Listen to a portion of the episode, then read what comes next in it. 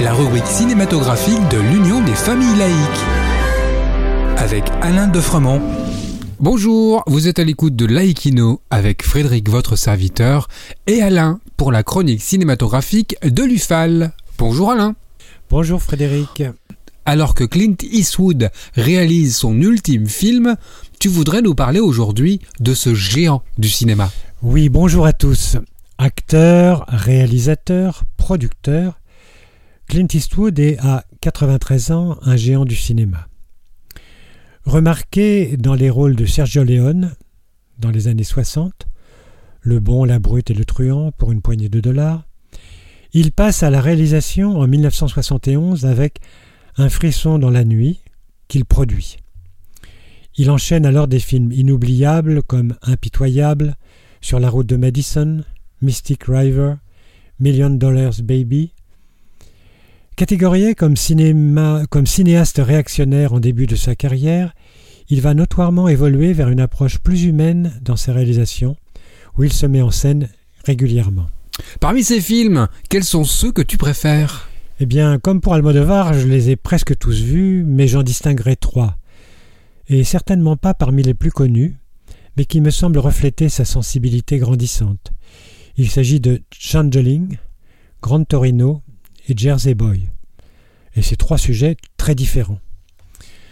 Dans Changeling, l'échange, sorti en 2008, on découvre Christine dans le Los Angeles de 1928, maman d'un jeune garçon, Walter, qui un jour, brusquement, va disparaître. Elle va le chercher inlassablement, jusqu'au jour où on va lui rendre un garçon en affirmant que c'est son enfant. Mais au fond d'elle, Christine est persuadée que non. Dans une mise en scène somptueuse, c'est un drame très touchant, porté par Angelina Jolie. Grand Torino, sorti l'année suivante, en 2009, marque l'évolution du grand Clint. Il met en scène un vieil homme, Watt Kowalski, vétéran de la guerre de Corée.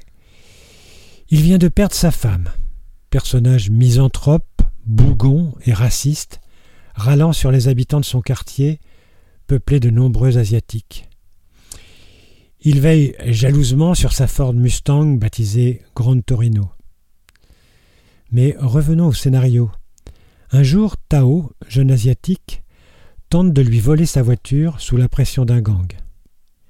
Alors Watt s'aperçoit que le pauvre jeune homme est littéralement harcelé par ses caïds et il va prendre sa défense. Un clin d'œil au passage à ses propres penchants.